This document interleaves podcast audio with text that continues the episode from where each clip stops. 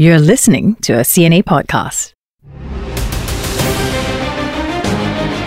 Some breaking news out of Myanmar this morning. Reports are coming in that the president and other senior ruling party figures have been detained. He says that State Councillor Aung San Suu Kyi, as well as President Win Myint, various chief ministers, have been arrested by the army. Silent strikes held across Myanmar on the second anniversary of a military coup that toppled Aung San Suu Kyi's Myanmar government. enters a third year under military rule. 17.6 million people in the country are expected to need humanitarian aid this year. But dozens of civilians, including women and children, have reportedly been killed in an airstrike in central Myanmar. It's believed that this is the deadliest attack in the history of the country.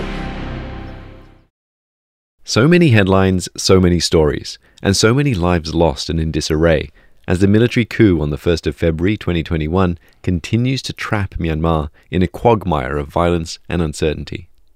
The TV version of CNA Correspondent has a special talk show that deep dives into where the crisis is now. So we thought we would put together a companion podcast to give you some context to that episode and how we've been covering events in Myanmar as well. And we couldn't do that without speaking to our Myanmar and ASEAN correspondent and the talk show's presenter, Leong Wai Kit. Welcome, Wai Kit, from reporter to correspondent to talk show host. You've, you're on the move. tell us why it was in, done in this format. Right, Steve, it is very, very important for us to do this format because it allows me to dive deep. Because there's, there's only that much we can talk about in my Twitter account, on live shows, in my TV and radio packages. So this gives me a chance to really go deep into the issue. So it's like going to a wholesale market and buying lots of fresh ingredients. And from those ingredients, I cooked up this main talk show that went on air already. It's about 20 minutes, but I've got other fresh ingredients, so I made several other dishes, topics that couldn't go into the talk show, like your gun laws or aid packages to Rakhine State and to this special podcast that we're talking about too. There is so much to talk about when it comes to Myanmar, so it makes total sense to be able to go into it with some experts to flush out sort of the nuances of, of things as well. You've been covering Myanmar extensively from before the coup, but even more so since it's happened. Uh, this has been sort of an ongoing part of your life uh, for the last few years. Tell us how you've seen it evolve or how it's progressed as your coverage has progressed with it. Well, the main difference is right now, and I'm saying this with a, with a lot of survivor guilt, if you will, because we're both in a comfortable studio with air conditioning while my friends, my, my, my team, and, and, and people I know are out there getting the news for us. When I was in Myanmar, I spent about half my time meeting people. My range of contacts go from the Myanmar military all the way to the NLD side and, and experts in many other areas. We still keep in touch today, but the only difference is that not all of them want to be associated with me right now. So they will tell me things, but they will say, "Hey, let's let's do a call. Let's not have some paper trail or have evidence that can link me to to speaking to journalists." So it's a good thing that in my few years in Myanmar, I've managed to establish that kind of trust. But getting new people to talk to me these days can be very difficult, especially because it's so sensitive. Yeah, and this is a very difficult uh, time to be able to get information out from Myanmar. Uh, just coming back to the chat show version of, of CNA Correspondent that you did, uh, tell us a bit about who you interviewed and what they brought to the discussion.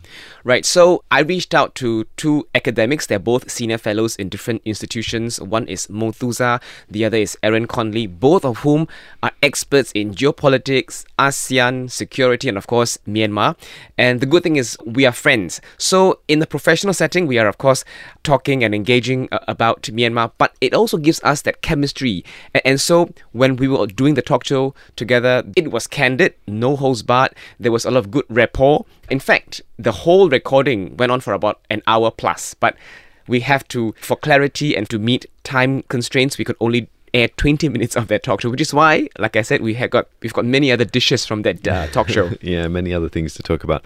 Uh, Moe, actually, Moe Thuzar, she's from Myanmar. Uh, she actually joined us uh, for our election night coverage back in 2015 in Yangon. I was on set with her as the results were coming in, and it's incredible to think how where we are now compared to at that time when democracy looked like it was it was coming back uh, Yeah. to Myanmar. So I know she is very has a very vested interest and is very passionate about what's been uh, going on there.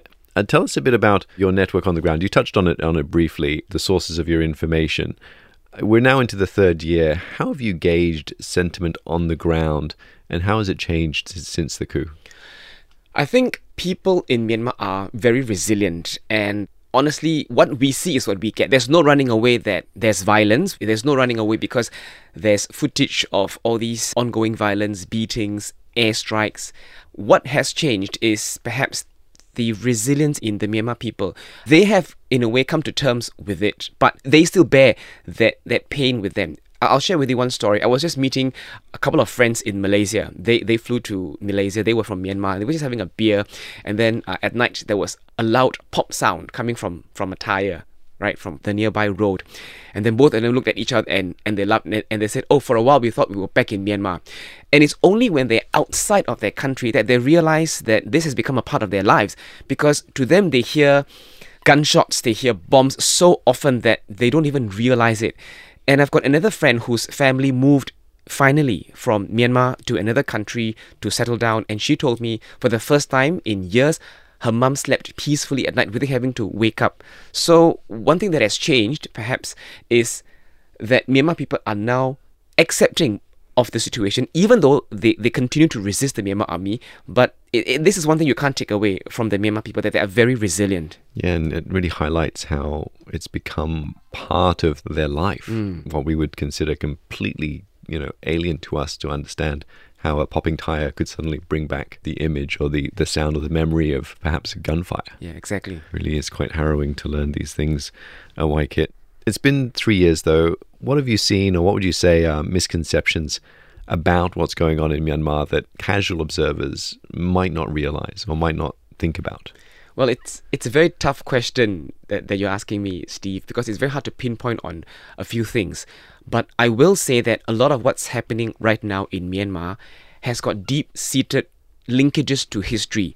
The Myanmar army, for instance, they see themselves as saviors of the country, custodians of the country, having played a, a big part in the independence of Myanmar.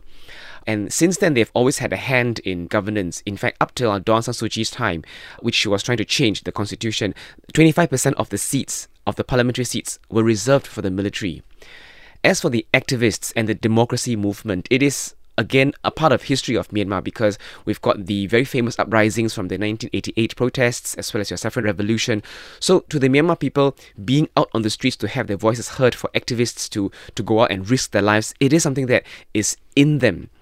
And to a certain extent, people going out to the streets as well as going on the ground to fight for democracy and sacrificing their lives, this is something that's also in the Myanmar people too, because Aung San, Aung San Suu Kyi's father, died a national hero. He was assassinated. And up to today, Myanmar people still celebrate Martyrs' Day. So, in a way, perhaps we don't realize that people are so loving of their country that they're willing to die for it, also because of this background and culture of martyrdom in Myanmar. It's incredible what the people in Myanmar have had to go through and what has become almost a way of life uh, for them as well. I want to get your thoughts more on the military. Uh, coming up next on CNA Correspondent, more behind the scenes from our Myanmar TV special and what the future holds for Myanmar as the military steps up fighting that's affected the country's own people who have been doubly impacted by Cyclone Mocha.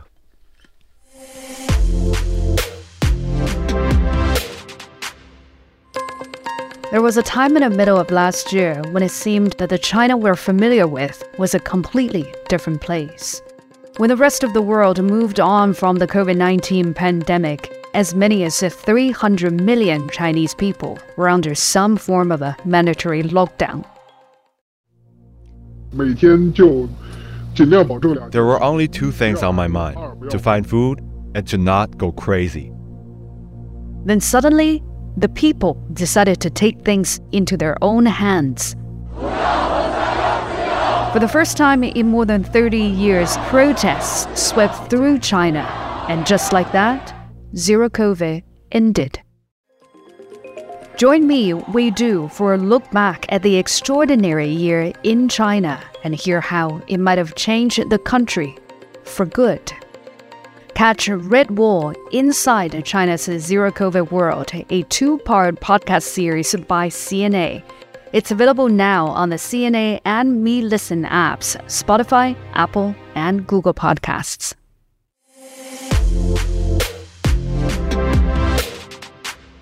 You're back with me, Steve Lai, and I'm Myanmar and ASEAN correspondent, Leong Wai Kit, and I just want to play a short clip from the TV version that Wai Kit was working on.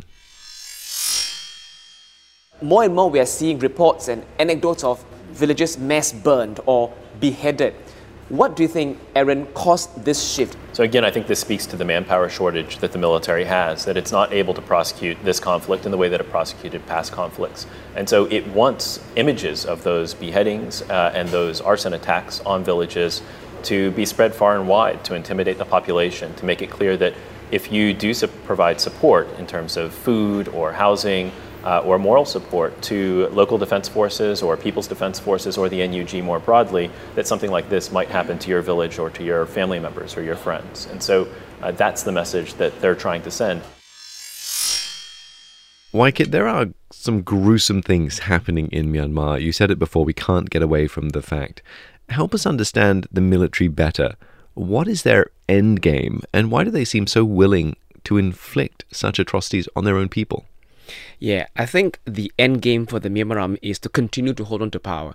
I've been speaking to sources who, who are close to Min Aung Hlaing, and they point out that since day one, he's always hankered after power. So he's very keen for people to call him prime minister, for people to legitimize his, his position. So the end game for the Myanmar military is to hold on to power for as long as they can. As to why they're so willing to kill people, I mean, we've heard earlier from, from my guest Aaron Connelly that they now behead people as a message to their enemies. Don't mess with us because this will be your consequence. And I've seen so many images of beheaded bodies, mutilated bodies, their their intestines being put out of their bodies and, and, and children being burned. And these are actually very strong messaging. Now, the Myanmar army, we have to remember, is an active army. They have been in conflict and have been in civil war for the last 70 years, even before the military coup. So to them, it is not a matter of learning to kill. Killing the enemies is part and parcel of their lives. And perhaps because of this coup, because of the conflicts that has gone out of control, they have gone that step from just shooting your enemy to mutilating their bodies just to send that message. And you mentioned that they see themselves as saviors of the country. This is a conflicting image, isn't it? Because at the same time, you want to hold on to power, you think that you're doing the best for your country, but this is not what the rest of the world see. Because what we are seeing is that you are abusing your power, you are holding on to power by killing civilians and killing your enemies, or rather, killing your enemies and killing civilians in the process. Wai Kit, it's clear that the military is in power and that they're carrying out some really atrocious acts on a lot of the civilian population. But they don't have control over the whole country, do they? They don't. I think based on statistics shared by both sides. Let's start with the opposing National Unity Government. They claim that they have control of nearly half of Myanmar, and that's because they're working with ethnic armies and they also have their own People's Defense Force on the ground. So, according to the NUG, they have control of nearly half of the country, and they have also set up their own versions of your criminal court systems, your police forces, and trying to protect civilians on their side. From the Myanmar military side, we know that they, they, they're not in control of all parts of Myanmar because I think there was an interview given by one of the Myanmar spokesperson where he said that Myanmar will roll out general elections when all of Myanmar's 300 over townships are stable.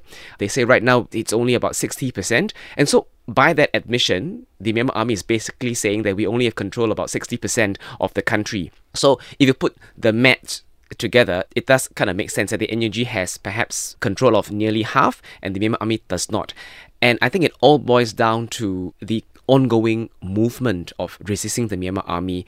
The People's Defense Force are on the ground, like I said, trying to attack the Myanmar army. They have targeted their army air bases because they want to stop airstrikes from happening. They have targeted supporters of the Myanmar army. In fact, just recently, there was a very high profile singer who is a prominent supporter of the Myanmar army. She was gunned down near her home and she died later in hospital. So there have been cases of supporters being assassinated. And of course, there are cases of airstrikes that the Myanmar army has launched to, to attack their, their opponents and at the, at the same time killing civilians in the process. And as if things weren't hard enough, a cyclone Mocha swept through Myanmar as well recently. Tell us more about the challenges that the people of Myanmar are facing? I think people need aid immediately. There was a delay in sending aid into Myanmar, but as we speak, UN aid as well as ASEAN aid has already reached Myanmar. More are trickling in, but the big question is to whom will the aid really go to? Because the Myanmar army wants to be in control. They want to be the ones to disseminate the aid. But it's going to be difficult also because the main area that is hit is Rakhine State. And the powerful Arakan army controls certain parts of, of that state. So it's, it's going to be difficult for Arakan army, for instance, to get aid if it's sent through the Myanmar army. And the Arakan army are the ones that are opposed to the military. Well, they have been in conflict, and there is an uneasy truce for now. So the thing is, it's going to be tricky because if aid does go to Arakan army, then perhaps the Myanmar army may see it as, oh, they're being legitimized, and that could be a trigger for even more conflict.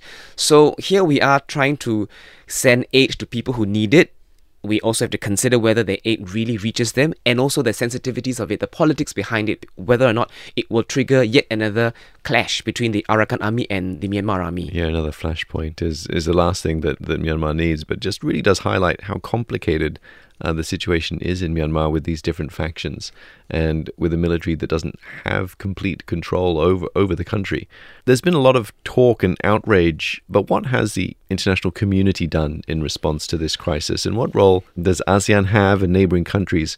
What role has it played in, in trying to resolve this crisis? Because you know we're two plus years on mm. and it doesn't seem to be getting better it only seems to be getting worse yeah it is difficult because if your neighbors are quarreling, if they're fighting, if they're taking a chopper to hack their spouse in, in, in the midst of their quarrel, your neighbors can't get in if you, they don't open the gate.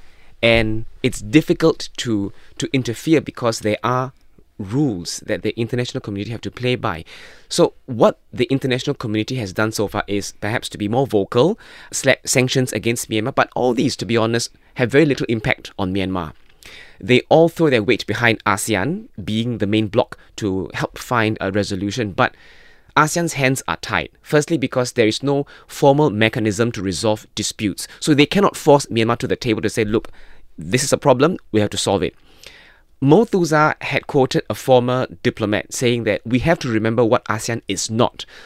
ASEAN cannot put boots on the ground. ASEAN cannot interfere. So these are some of the things that ASEAN is subjected to. They they do their best to roll out the five point consensus, but if the army doesn't reciprocate, there is little that they can do.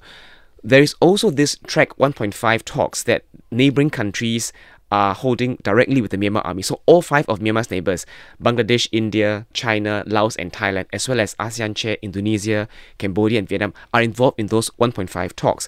The idea, of course, is to complement talks that ASEAN is trying to hold and, and efforts that ASEAN is trying to, to roll out. But Moe Thuzar said that this can only work if the focus remains. Let's take a listen to what she said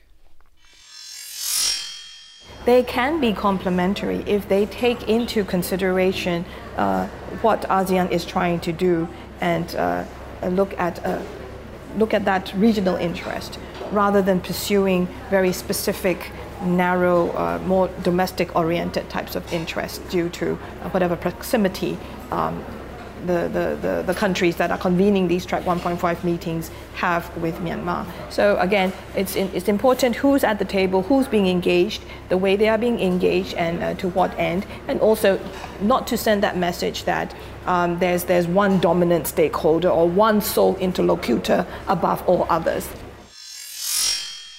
Wai Kit, listening to Moe there, it almost sounds like it, it gets even more complicated with the more players that get involved and at the same time, there can't be just one player that's mm. involved in trying to negotiate with Myanmar.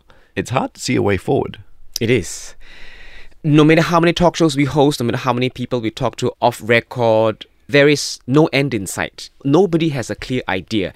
Of course, some would be more vocal. Some, such as a former diplomat I spoke to, said, you know, the only way now is for ASEAN to re engage the Myanmar army meaningfully. Don't isolate them. And we've seen this call being made at the recent ASEAN summit that some ASEAN member states say that, you know, oh, ASEAN's purpose of isolating Myanmar has served its purpose. It's time to re engage them. So some will have such views, but others would perhaps say, let's press on because the Myanmar army will need to learn the hard way that you cannot bully civilians into holding, uh, or rather, you cannot bully civilians so that you can hold on to power. In the TV episode, you asked your guests if they thought the Myanmar army would be emboldened because ASEAN, up until now, has not done anything concrete to bring it to task or to push Myanmar to do some form of, to make some form of progress. It is important for us to be critical and ask these questions of ASEAN and the international community then to sort of flush out or get to the bottom of why things can or can't move. Yes, that's right. And these inconvenient questions are sometimes quite difficult to ask. Look, it's it's very obvious that ASEAN's diplomats were attacked in Taunggyi recently, and yet all ASEAN could do was issue strongly worded statements. No known action is taken. So of course, you'll have to then question whether or not the Myanmar army would be emboldened. And it is important for us to ask these questions not just to ASEAN. In fact, in the early days, I've spoken to the Myanmar army and asked them, why are you so convinced that there is electoral fraud that you must seize power and you must launch a coup. And the Myanmar army took time to explain to me, show me evidence of the electoral fraud. Back then, of course, we reported what they said and balanced our story. But at the same time, you can't help but also ask the Myanmar army if you're so concerned about the country, why then are you killing civilians and, and children are dying, women are being killed? Now, at the same time, you also cannot avoid asking the popular and the opposition National Unity Government. On many occasions, I've asked them, do you feel partly responsible for, for the violence? Because it takes two hands to clap. One, you have also mentioned that the NUG is now stepping up offensives against the Myanmar army. There are assassinations against their supporters. These difficult questions have to be asked because they may give you a magic answer, but even if they don't, it forces us to think deep and wide and perhaps create more conversations. If you agree, why? If you don't agree, why? And perhaps with all these questions, it helps people to grasp the the crisis of Myanmar a little bit better. And with that in mind, then, what do you hope viewers of the TV version of this podcast will take away with them uh, when it comes to this ongoing crisis in Myanmar? Empathy.